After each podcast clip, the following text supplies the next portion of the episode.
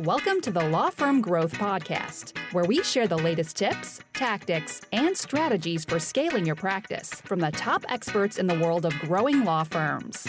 Are you ready to take your practice to the next level? Let's get started.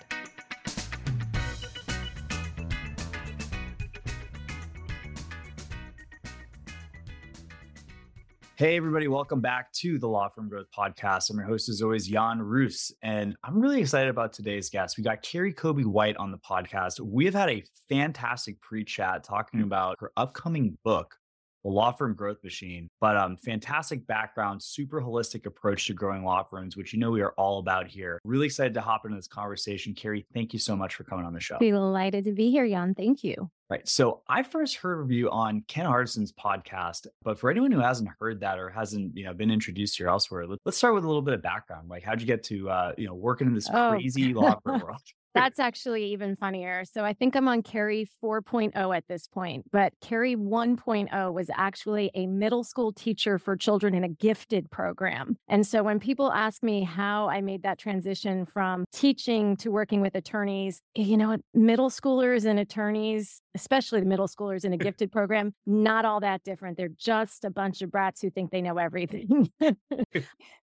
The present, no, present company accepted. though. Oh, no, no, or uh, present listeners accepted. Obviously, You know, it's very unique. I part of what I love about attorneys is how much conviction they have in what they know. They're very well studied. And so I do think that a lot of times I find that attorneys, they think they have all the tools in their own belt. And I don't pretend to practice law. I don't know how to practice law. And I just want attorneys to recognize that our world has become so incredibly specialized. You know, even yeah, just the conversation we're having about the darn sound engineer. I can't do something as simple as turn on my microphone anymore without having to contact a sound engineer. And it's okay. That's what his specialty is. My specialty is in the growth realm, and my lawyers that I work with, their specialty is in the law. And there's great synergy when we work together. That's awesome. And we were talking about this a little bit on the pre-chat, but um, you know, really interesting background as far as getting into some of the things. And I got, I'll, I'll, I'll say that we've had a very interesting situation on the marketing side that we've we've created a lot of problems in the intake realm, which I know is something that you guys have focused on a lot um, leading We up to this point. Can you tell us a little bit more about that?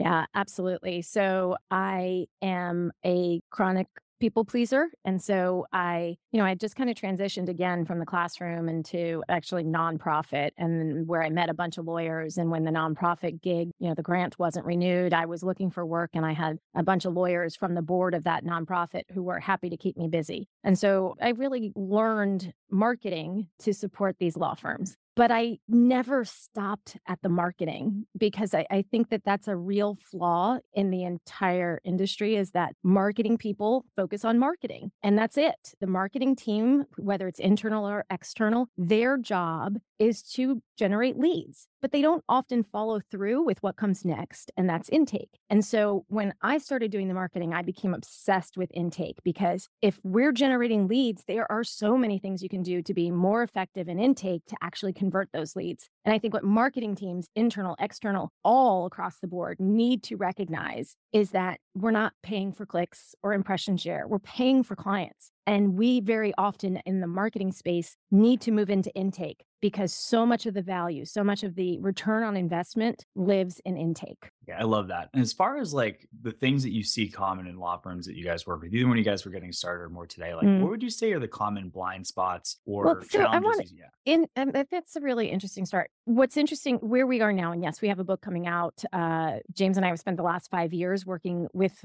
rather large law firms, and so I want every small law firm or even solo practitioner listening to the podcast to recognize that those you know big building shiny fancy law firms they don't have it figured out either. And i think that that's kind of what shocked me the most. A lot of these firms have gotten very big before they've gotten really strong if mm-hmm. that makes sense. There's there's just a lot to do and i and i think that's actually result of years of really good margins and that has really changed. I think the space is far more challenging than it's ever been. The the competition is astronomical We have in the last since 1970, I think we have 300% more lawyers than we did then. So it's it's not just you and your network. There are a million lawyers out there. And so competition is fierce. Like I said, it's become highly specialized. You used to, you know, slap your logo on the back of the church bulletin and call it a day. Well, now you've got a heck of a lot of technical marketing aspects that, as anyone who's ever looked under the hood of SEO knows, there's, you know, we can't expect every lawyer to know how to do all these things and do them well. And so we've really seen the space transition to one that had high margins to one that has much tighter margins. And so some of these firms got big in ways that, you know, they were throwing money at it and they were getting enough back and it was fine. But now with much tighter margins,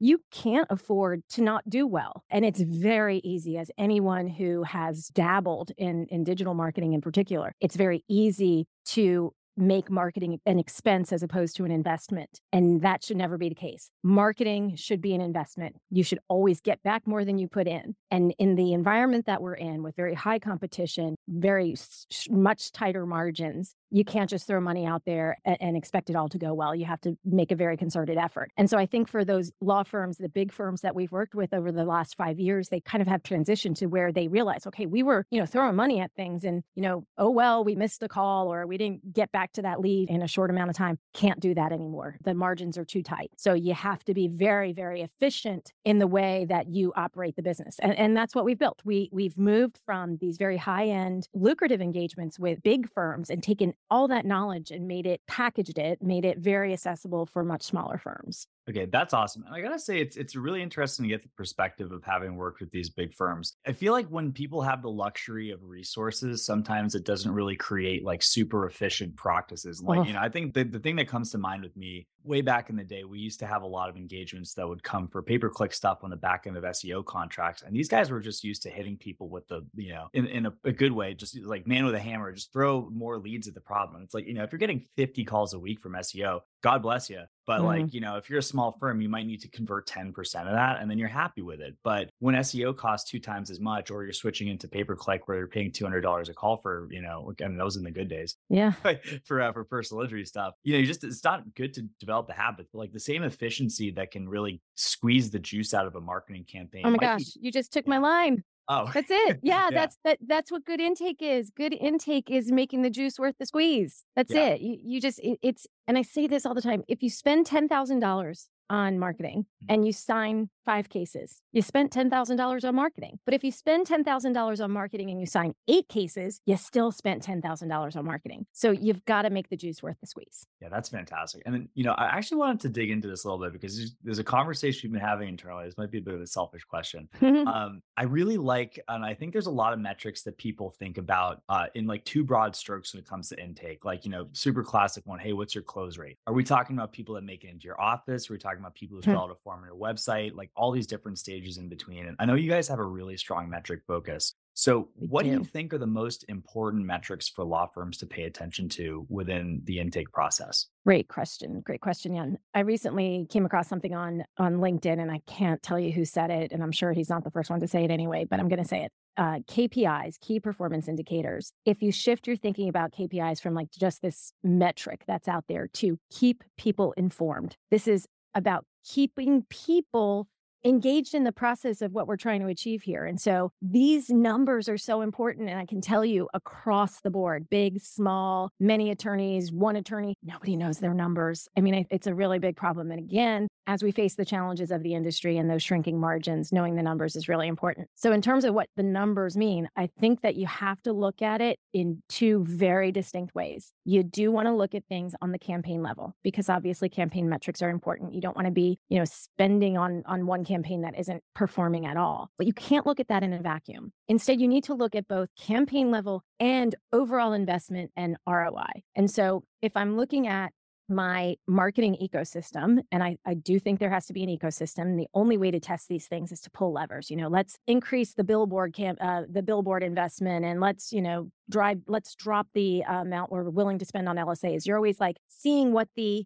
results of these levers are and you can't test it without looking at the numbers. These things all interplay though. If you're only looking at that last touch attribution, you're missing the big picture. So I think the most important metric across the board is how much did I spend all together and how much did we make and calculate your ROI. There are only two ways to affect your ROI. You either need to drive down costs or increase conversions. That's it. There's only two ways. So we don't really control costs. We do control conversions, which is why again, intake is so incredibly important. In terms of looking at, like I said, firms not knowing their numbers, in terms of looking at those individual campaign metrics, it depends on who's looking at it. And I, and I think there's a an absolutely necessary interplay between marketing, service, and and intake. And so, like I said, there are all these marketing firms that consider their work done at the click, and then all these firms who think they, they think they have, you know, a 75% close rate. They don't even know they're missing calls. You know, they, they don't know that leads died in some attorney's inbox, you know. So so the first thing and and look, uh, you know, the the years that I spent in intake, I can tell you intake doesn't sell. I can put myself out there as an intake consultant and nobody will hire me. They hire for marketing, but I will never spend a dime marketing until everything is tightened up from the first second someone places a call until that retainer is So building a solid foundation before you market means looking for all the leaks in that funnel. Like I said, very few folks know their numbers. So I think that every firm should make that a priority is get your head around the numbers, become a data driven firm. And Jan, you and I had this conversation in our little pre interview. The law industry, the legal industry is in a really fascinating place where we tend to move a little slower than other industries. And I think that that's part of the awesome character of attorneys. They're very deliberate, very thorough. And so they are taking inventory on things over years and years and years before they pull the trigger. COVID forced a lot of firms to evaluate their systems. And so they've built these systems and, and now they're kind of looking leaning back a little bit. And during this period, they should be looking at other industries and what they are doing. And the most successful companies in the world are data driven. They are using their data, they are analyzing their data, and they are making better decisions because of their data. So that's what law firms need to grapple with right now is what are my numbers? And there's, you know, there's a huge data journey. Everybody's on one. You may not even know what data really means, and that's where you are in the journey. Some folks are centralizing, visualizing, analyzing their data, and that's where we want to get them. Yeah. Like it's almost like AA, like admitting that there's a problem is the first step. A lot of people are not willing to do that. Like my favorite line is like uh, when he asks about intake. I mean, hey, I close 100% of the deals I want. just like everybody says that know and that's why like uh, ken hardison over at PILMMA uh, he always tells the story where he was first working with an attorney who he made listen to his calls and the, the attorney actually vomited. He was so horrified by the state of things. You have to take inventory. To steal a line from one of my favorites chris mullins who is a champion in intake as well she says you must inspect what you expect. And so if you aren't assessing all these things, you know, actually, yeah, this is a really important one for anybody who's focusing on intake. Everybody asks me what should my intake team be doing when they're not doing an intake because I'm a huge fan of dedicated intake. Don't make your receptionist do intake, don't make your paralegals do intake. Focus on intake. And everyone's like, "Well, you know, if there are only 3 phone calls a day, what are they supposed to be doing?" Well, a good intake is 32 minutes, which means at most you're really getting 6 intakes a day because you have a lot of work to do around each of those intakes. And in that downtime, they are testing your phone numbers, testing your form fills, testing where leads are going. When I call this number, does someone answer it with the right name? Like these are all the things that are potential leaks in your funnel. And if you are going to win in this environment, then you absolutely need to shore up the foundation, get rid of the leaks, and make sure that every dime invested has every opportunity to become a positive investment. That is a fantastic tip. And that's actually a question I've gotten before too. And, you know, even things I've thought about for our sales team too. or to take that with the bank. Yeah, that's, that's a fantastic uh, tip, Kerri. But Okay, I want to shift gears a little bit because you know, as far as the stuff we've talked about, a couple of um, ones, and I think it's it's stuff that where I, I see it super unique in the approach that you've had is is being able to broaden the scope of these things too. So, and we were talking a little bit about the whole you know kind of flywheel model that you have going on with the book. So so far we've talked yes. about marketing and leads, but how do we make this a, a real cycle? And what other big parts of this machine do people have to get in place to to really get this something that will feed itself and help a firm get bigger, bigger, bigger over time? Awesome. Yeah. I'm when when you and I started talking you and and I was telling you about the strategy in the book and you said I just love the cyclical nature of that. That is the magic of a flywheel. And so, for anyone who hasn't heard this analogy, this is Jim Collins' business strategy. He he popularized the concept of the flywheel. The flywheel is, is a mechanical element that takes a lot of energy to set to set in motion, but once it gets going, it stores that energy, and ultimately it becomes self-propelled. And when you think about what you want your law firm to do, you you want to put in the energy and then know that that energy compounds and that over time good things are happening as a result of what of the time and energy that you invested in the first place. Here's the catch with that.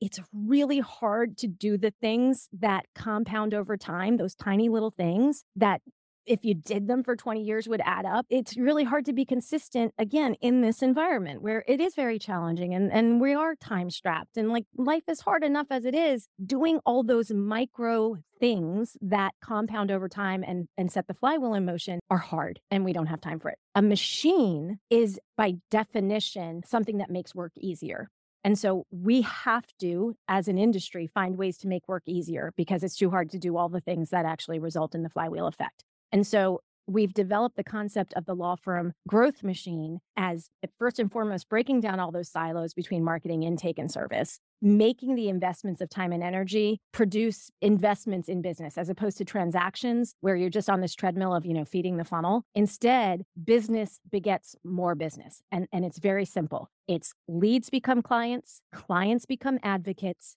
advocates generate more leads. And i want everyone to really just visualize that cycle. Leads become clients, clients become advocates, advocates help generate more leads. Feel that momentum and think about how can we do that? and how can we do it in a way that makes it easier the system that we built that eh, you know after like i said 5 years of working with large and high end firms paying us handsomely to work with them we've taken as much of that knowledge and packaged it into a plug and play system so that even the small firms can compete. And like i said that's a passion project for me. Been living in and among attorneys for more than a decade. They're a pretty sad bunch often. It's you know you've invested a lot of time you've invested a lot of money in this degree and in this specialty and it, it, should make for a successful career and you have to have some of these skills that aren't inherent to a lawyer and we have put something together to to help with that so it makes work easier by eliminating a lot of the manual work um, ensuring that those little things get done because those little things really do make a big big difference over time yeah, one of the things I like a lot about this is that I've seen so many examples of firms that were like missing one step in the chain. So, I mean, to, to kind of go to two like extreme examples, like on the one hand, you got people that are like, yeah, we're referrals. So it's like basically mm. they've got one part of that flywheel where it's advocacy to clients, but you can see those people having runs where, you know, either your referrals start drying up or you're, you know, you just completely burn out like someone part of a social network or part of a city or market or whatever. Absolutely. The flip side, you got the, you know, you got the churn and burn firms who are like all super good at like mm-hmm. getting new business, but they're not necessarily, I think I know everyone tries and, to have the best service, but maybe not getting, you know, the referrals, getting the, the reviews, that kind of stuff. Right. And and those transactional firms, the reviews end up biting them because they're not investing in client service. And look, the baseline when it comes to client service is a great experience. Like nobody's paying you to do a mediocre job. They didn't hire you for that. And so you actually really do need to invest in the client experience if you're going to somehow differentiate yourself. That's just, you know, it's a harsh reality. And, and in fact, in the book, I, you know, I call out five harsh realities. Like we have to accept the state of affairs. Like this is where we are. There is competition. There are shrinking margins. There are high marketing costs. You don't know your numbers. You're struggling to do this alone. Like th- these are the realities. Making yourself um, so beholden to a single stream of leads is really dangerous. And I, I caution every firm we work with, and this kind of goes back, Jan, to the concept of what KPIs am I looking at? You should be evaluating the success of campaigns. But like I said, it's not that last touch attribution. The fact is that all of these are playing on top of each other. So that PPC call may be because when he heard my radio commercial and then Googled personal injury attorney, he recognized the name. That's the e- ecosystem. And any one of these lead sources can dry up overnight. If anybody's had great success with local service ads, that changes. That is very hot and cold. PPC prices went through the roof. Facebook was once profoundly effective. Everything in the activation realm, those like quick call to action that you feel like you can really measure success, they change. Those are tactics, and you need to have a long term growth strategy. And I hate to tell you, in every service based industry, it comes down to service. So if you're going to be able to invest time in client service, if you're going to be good service providers, you got to get a lot of that other stuff out of the way. The stuff that adds up, like, you know, getting reviews and following up on leads and ongoing outreach to existing clients. If you're going to do a great job, you've got to get some of that work off your plate and and and it does need to happen. You have to find some way to do it. So either you do it manually at great expense and, and a great amount of time or you find ways to use tools to your advantage and there are risks with that too. So you have to evaluate all these things and find the way that's going to be best for your firm. Yeah well i mean that gets us an awesome segue too because i was going to say like you know i might almost hypothesize that the reason that like people will kind of have those partial solutions to the problem is maybe one it's a bandwidth thing and maybe two it's just what people's natural tendencies are as people. But like how uh, i mean like what kind of you know, specifically like what are you guys helping out with as far as the smaller firms that might not have mm. tremendous mm. bandwidth so like what kind of when we talk about like doing the machine like what kind of stuff are you helping out people and how are you guys doing yeah so I, I, think it has to like it has to start somewhere right and so when i talk to a small firm and i want to help them today the best thing they can do is solicit feedback so go to your family's friends network people who have worked with you who know your attention to detail like it doesn't have to be solely clients but people who have experience with you. Start by getting their reviews. That's going to automatically enhance your reputation online. Once you get those reviews, you need to you need to share them you need to push them into into facebook into instagram into google uh, you need to respond to all of those reviews which will double your activity online and again none of this is legal work so this is time consuming stuff if you're doing it manually, but you need to get the reviews, you need to reply to the reviews, you need to share the reviews, and you need to look at how this, you know, how that is working. If you do all those things, a couple of things happen. Number one, you're going to learn a lot about what your firm does well and and and where they can do better. So when I say solicit feedback, I don't mean a simple review request. I think you do need to kind of start talking to people. But in terms of generating more business, that simple step, and and I can tell you, one of my clients, one of the first small firms that I worked with, large market, very large market, single guy, you know, solo practitioner in bankruptcy. And overnight, we were able to generate reviews, get his name up. He started populating in the three pack in a major market. And we were able to, to use that the, the opportunities generated to not just serve those clients, but to make raving fans of them. And so, what I would say to everyone who needs to do something to sleep better at night, to ensure that there's more business to come, that you, you're not worried about business drying up, is start with soliciting feedback. Start there. That's a good start. From there, you want to respond to your reviews, repost your reviews, and put some some budget into marketing so that you can amplify those advocates. Yeah. You know what I really like about that is the fact that it doesn't cost anything to get mm-hmm. started. Mm-hmm. And I know we're in like kind of an interesting place here in 2023. I remember like, you know, it was it was a lot more challenging. Like I can't when I got started, it was funny because like SEO was kind of like it was SEO's moment and it was crazy because people would be signing like 12 month contracts after like hanging their shingle and it was just like crazy that people would do that. Yeah. I guess like it's you know, it's it's good that that option is more expensive now. Not to say I, I got nothing against SEO. I still think it's mm. fantastic, mm-hmm. but the fact that we have have options that people can do with elbow grease or you know getting some tools to help is awesome and also you know co-sign on this just a little background on us just for, for a little context we're doing a lot of stuff on facebook ads it's so much easier to get i wouldn't say the initial contact but the conversion rates mm. are almost always higher with firms that just have a more reputation or at least more of a visual reputation because even if Absolutely. you get them by hook or by crook you know, they're Googling that firm afterwards before they're signing the contract right. or so, consult. So yeah, and that's the, you know, I was talking about the the hot and cold nature of activation campaigns, you know, things come and go. The goal though with long-term brand building is in the title. It's yeah. long term. You have to stay in front of people. And it's so much better to stay in front of people with messages that come from from other people saying how great you are. And then engage your community. Like you really have to be part of your community. And so when I work with a client and I uh, on a very low budget level, one of the first things I help them do is you know develop your brand voice. Let's let's decide who you're going to be. And so play with your name like what is you know nobody wants to hear every day on facebook about how to uh, you know how to file a bankruptcy but they'll they will follow along if what you're constantly sharing is you know the dad joke or cocktail hour fodder or a fun fact about the city or upcoming events this weekend. Be a member of your community and then just stay in it. These these are slow burns and trust me i i know that it's very very hard to feel like those small time investments add up. But I can tell you from personal experience, back in the when we got shut down for COVID and the gyms closed, I thought, you know, for the last 20 years that going to the gym was doing nothing for me. And then the gyms closed and I was like, son of a gun, it was doing something. And so you don't want to test that theory with the success of your business. Don't turn things off and assume it's not doing anything. You're staying in the conversation, in the periphery, and you're building brand recognition. And that's the slow burn of awareness.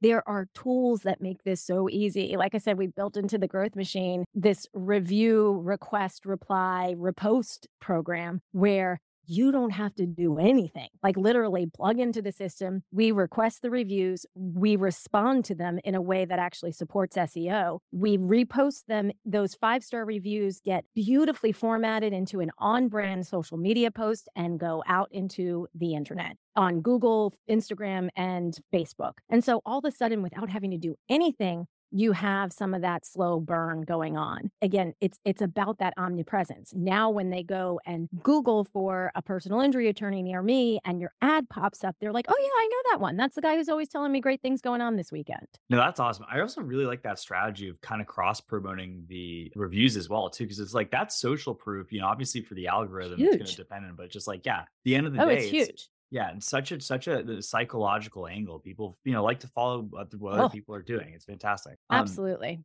Yeah. And so again, like, you know, I, I always go back to even like 10 years ago. Well, they say we need to do this, that, and the other thing. Well, they won. yeah, we do need to do this, that, and the other thing. That's, you know, this is the public sphere, the the public square. This is where we all live. You got to be there. And and it's not that you have to be like the, the funniest guy out there or the most engaged social media team, but you have to be present because if they wonder if you know if a potential client Googles you, Facebook, LinkedIn, those are the first things that are going to come up. And so if they click on your Facebook and they see you haven't posted something since 2018, it's going to be frowned upon. And hey, guys, the young people rule the world. It is shocking to me the older I get how I can't believe how young everybody around me is. And they are calling the shots. These people do not want to engage on the phone uh, nearly as much as their predecessors. They want to connect over social media. They want to message you. We have to meet them where they are. And I think that these are significant obstacles for, you know, those of us who may be a little more mature. We didn't we're not used to this and we have to transition. You know, business is not the back of the bus anymore. It's not the billboard on the bus. It is online and we have to be there. So speaking of new things, this is another thing I, I I wanted to talk to you about. It might be a little bit of a juke from from our current line of thinking, but um, you, you guys have been doing a lot of thinking about AI. So let's talk about Mm, that a little bit. And I, I you know I've just kind of heard the the chat element. I'm not sure if that's one of the things you guys are exploring, but how do you think firms can start incorporating that in uh, to their advantage, or at least not to their dis uh, ignoring it to their disadvantage, right? Right. And and I think you make a couple of important important points there. You know, as we said earlier, you know, the the, the industry has historically been rather slow moving, but I think we are at a pinnacle moment of change. The digital natives, the people who were born into the world with technology, are now coming of partner age. And so we are seeing digital natives in decision making roles in law firms across this country. And so I do think there's a huge shift in adopting technology and things like AI. AI is, according to Goldman Sachs, expected to knock out 30% of knowledge workers, and attorneys are on the short list of endangered species.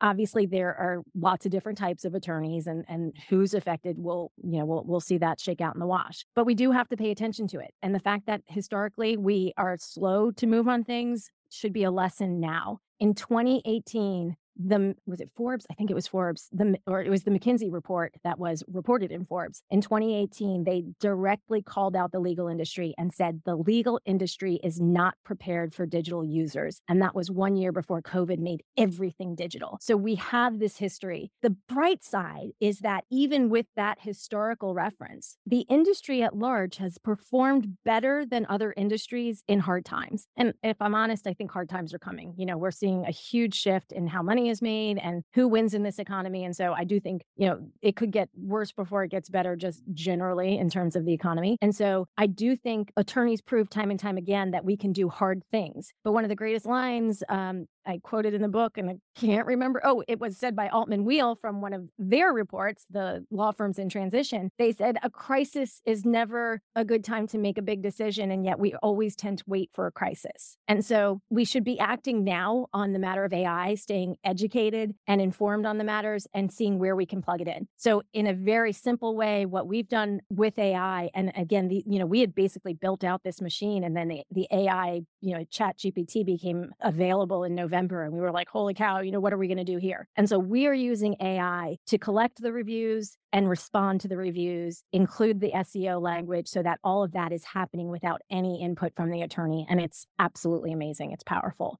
Same thing um, when it comes to the data. AI is actually able to interpret the data. And so if you become a true data driven firm, we're creating these tables and charts that you know if if you're not someone who really studies these kind of things you may not see a whole lot of meaning but the ai can interpret it and provide a narrative to accompany those images. And so those are the two ways that we're focused on ai on ai right now. And i think that that's going to be hugely powerful for for law firms who want to make better decisions is now instead of having to do you know all this analysis yourself you can literally turn to ai and have it tell you you know what? Seasonally, you always perform better this time of year. Your most uh, successful campaigns are this, that, and the other thing. And so you should shift these resources to this space during these months. Now, think about that. Wouldn't you love to know it's like this magic crystal ball that you can look into, and the AI is the one providing that information? Now, aside from that, just because I'm a bit of a dork altogether, I have Chat GPT, OpenAI on my desktop all day, every day. I feel like I have the smartest guy in the room sitting across the desk for me. And so I am constantly asking questions. And I do think that there are two things that attorneys need to be aware of for that. Number one, great for your research. Use it, abuse it, have a ball with it. Number two, take heed. I Google nothing compared to what I used to. And I have, like, I have to think that this is going to have a significant impact on online uh, on uh, PPC and things like that. If we're not going to Google, if we're going to Chat GPT instead, and so far it's ad free, what does that mean for all we've invested in ads? It could drive prices way down. I don't know yet, but but those are things that I think attorneys need to pay attention to. Yeah, that's awesome to hear. And like I'll say this last time I the topic came up on the show, I was kind of in the um like hipster contrarian mode. I was like, yeah, whatever, it's not like a big deal. But I mean, I started messing with I was having uh ChatGPT help me write some prompts for um, some research I was doing on a new marketing campaign. I'm like, damn, this is actually really cool. But I mean, to your point, I think those are all really, really good to think about too. And like, look, if it ends up being ChatGPT ads replacing, you know, PPC, yeah, maybe it, that's something to stay on top of, right? It is something, and that's the thing is, you know, when we look, like I said, if if attorneys recognize that the industry has been slow moving and start looking at other industries to see what they're doing, they would have been all over LSAs super early. Like, who doesn't look back and wish they had, you know, gotten a case management system sooner or gotten on that SEO train earlier. Like just start paying attention to what other industries are doing because again, it's the wonderful nature of an attorney to be pretty risk averse and uh, thorough and you know these are great attributes when it comes to practicing the law not necessarily when it comes to being a front runner in business and i think that a lot of that is kind of also contrary to the data argument. And I'm a big, big, big fan of becoming a data driven law firm. Lawyers are trained to think like a lawyer. It's a completely different mindset. That's what they're, they're, you know, they're not going to college, excuse me, to law school learning how to run an intake system. You know, that that's just not what they're trained for. They are trained to think like a lawyer. And data is the exact opposite. You know, lawyers are not black and white. Data is. And so I do think that some of these are real challenges to the, the typical avatar that we think of with an attorney. And so I do think that because that it, because it's not innate to the attorney persona, um, those who choose to embrace it have a huge opportunity to stand out. Yeah. And that's the thing. Like any challenge is an opportunity at the end of the day. The harder it is Absolutely. for you, the harder it is for your competition. And, so, and uh, you know, actually, I, there's a, a, quote that I dropped in my team chat last night. Give me one second, Jan, because I, I think this one is powerful the part of what we've added into the growth machine, like I said, is these little things that may not seem super sexy, but just tend to get left behind when things get busy and things get busy. But here's a quote, don't know where it came from. To be successful at anything, you don't have to be different. You simply have to be what most people are not, and that is consistent. And I think that is hugely important in the legal industry. The things that we know move the needle are not big things, but they need to be done consistently. And that's really hard when when we're spinning lots of plates. Yeah. I totally agree with that 100%. At the end of the day, yeah, it might not be sexy, but it gets the job done. Well, it's again no no different than than dieting and exercise. You know, if, if you think about, you know, I'm not going all in on a 1200 calorie a day diet, but all I'm going to do is, you know, skip that glass of wine every night. Well, over a year, you skipped 365 glasses of wine. That's a heck of a lot of calories. So be intentional, be consistent, and make these small little moves. Jim Collins with the flywheel, you know, he was very clear. There's no magical moment. This is the the compounding effect, and compounding is is. I mean, I, I truly, I, I when my kids were little, I would say I don't let any babysitter come out of my house without having learned about compound interest. Because if I'm going to give you money, I want you I, for for watching my kids. I want you to understand the power that money is. And so it's the same thing with these tiny little things that we do in our vis- uh, in our business. They are investments. Don't make them transactional. Make them investments. And if you invest in this one client, they may drive seven others to your door. Same thing with reviews. That one positive review can now go to Facebook, Instagram, Google. It has a reply. It has an SEO. Like you got to lever up. Put yeah. the power behind it. Yeah. Kerri, this has been awesome. I think we're, we're full circle. I mean, this is that's a good place to uh to. I just want to be respectful of uh, time, but like, yeah, I think this is this is awesome. So as, as far as you know, we're talking about the book. I think the framework's fantastic. Um, when are people going to be able to get their hands on this, and where would they find it? Absolutely. So, if I can get this mic to work consistently, there will be an audio book on, on Amazon. Um, the book is called The Law Firm Growth Machine, and you'll find it on our website, uh, which is Kerri James, K E R R I James, J A M E S dot C O. You can get the book there. And we want to help firms. Like I said, this has become a bit of a passion project. We've done the big high end, fancy law firm, t- high rise uh, experiments, and, and working with these little littler firms who, who want to achieve great things is, is, is really really powerful. So uh, everything in the book will tell you how to build your own growth machine. We we don't hold anything back. It would be a matter of slowing down to speed up. If you want to go fast, then you can plug into our machine. It's very affordable and um, and very effective. You know, we we've got we've got the data. It's a, we can prove it. It's been it's been a fantastic experiment over the last five years, and we're excited to kind of take it to these uh, these smaller firms. Okay, that's awesome, and we'll get the the links to everything in the show notes for for everyone, people. But um, yeah, Kerri, this has been a fantastic conversation. Super glad to have you on, and um, for everybody Delighted. else, I'll see you guys next Tuesday at 8 a.m. Eastern on the Law Firm Growth Podcast. Thank you for listening to the Law Firm Growth Podcast. For show notes, free resources, and more, head on over to casefuel.com slash podcast. Looking forward to catching up on the next episode.